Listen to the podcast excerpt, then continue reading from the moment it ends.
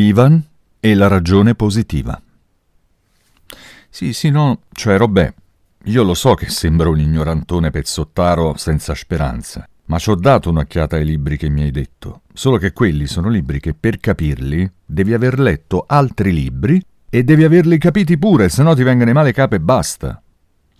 Insomma, nel Novecento si sono alternati, oltre agli strascichi del materialismo storico e dialettico che era nato un po' prima, il neocantismo, lo storicismo, il fenomenologismo, la psicoanalisi, il neospiritualismo, eh, il pragmatismo, l'attualismo, l'esistenzialismo, il pensiero debole e altri cazzi che mo non mi ricordo. Però a me mi sembra che adesso di tutti questi fatti ne funzionano solo tre che modestamente ho scoperto io, cioè il fanculismo, il lacrimismo e l'istaismo, in ragione dei quali, nell'ordine, ha quasi sempre ragione chi A.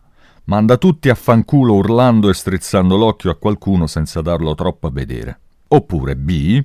Chi piange, ma sempre strizzando l'occhio magari a qualcun altro, ma soprattutto C. Chi trova, per ognuno che dice qualcosa di diverso da lui, una parola che finisce per ista, tipo negazionista, disfattista, maschilista, complottista e cose così. E mica solo nella politica o nei dibattiti in televisione, che quello sarebbe il meno. Pure se tu parli con, con, qualcuno, con un amico, con la ragazza, ci sono alcune cose su cui scatta una sorta di interruttore magnetotermico cerebrale. Che ne so, un relay che mette tutto in corto se si pronuncia una delle frasi proibite dalle tavole della legge che una volta era più facile, cazzo.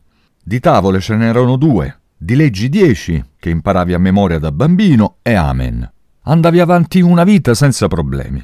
Mo ne sono un casino, in lingue diverse, cambiano due o tre volte all'anno, e quando cambiano non ti avvisano nemmeno.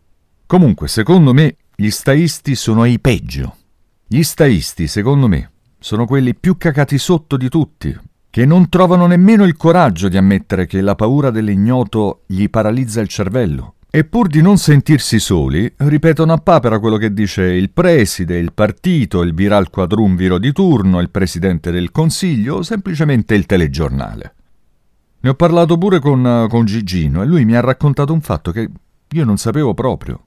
Io credevo che il termine strage di Stato fosse una notazione giornalistica, che ne so, un modo spontaneo e condiviso per definire uccisioni non pervenute, non indagate o non punite dalla forza pubblica. Invece lui mi ha detto, ed è vero, ho controllato su Google, che nel giugno 1970, ad appena cinque mesi dalla strage di Piazza Fontana, 12 dicembre 1969, una casa editrice che si chiamava Samonà e Savelli pubblicò un libro il cui titolo era per l'appunto La strage di Stato, nel quale si parlava di connivenze e protezioni dello Stato, quasi tutte confermate nei processi che vennero poi, facendo nomi e cognomi di tizi che risultarono davvero complici dei dinamitardi fascisti e dichiarando l'innocenza di Pietro Valpreda e l'omicidio di Pino Pinelli, al momento ancora morto suicida essendosi lanciato da una finestra della questura di Milano così male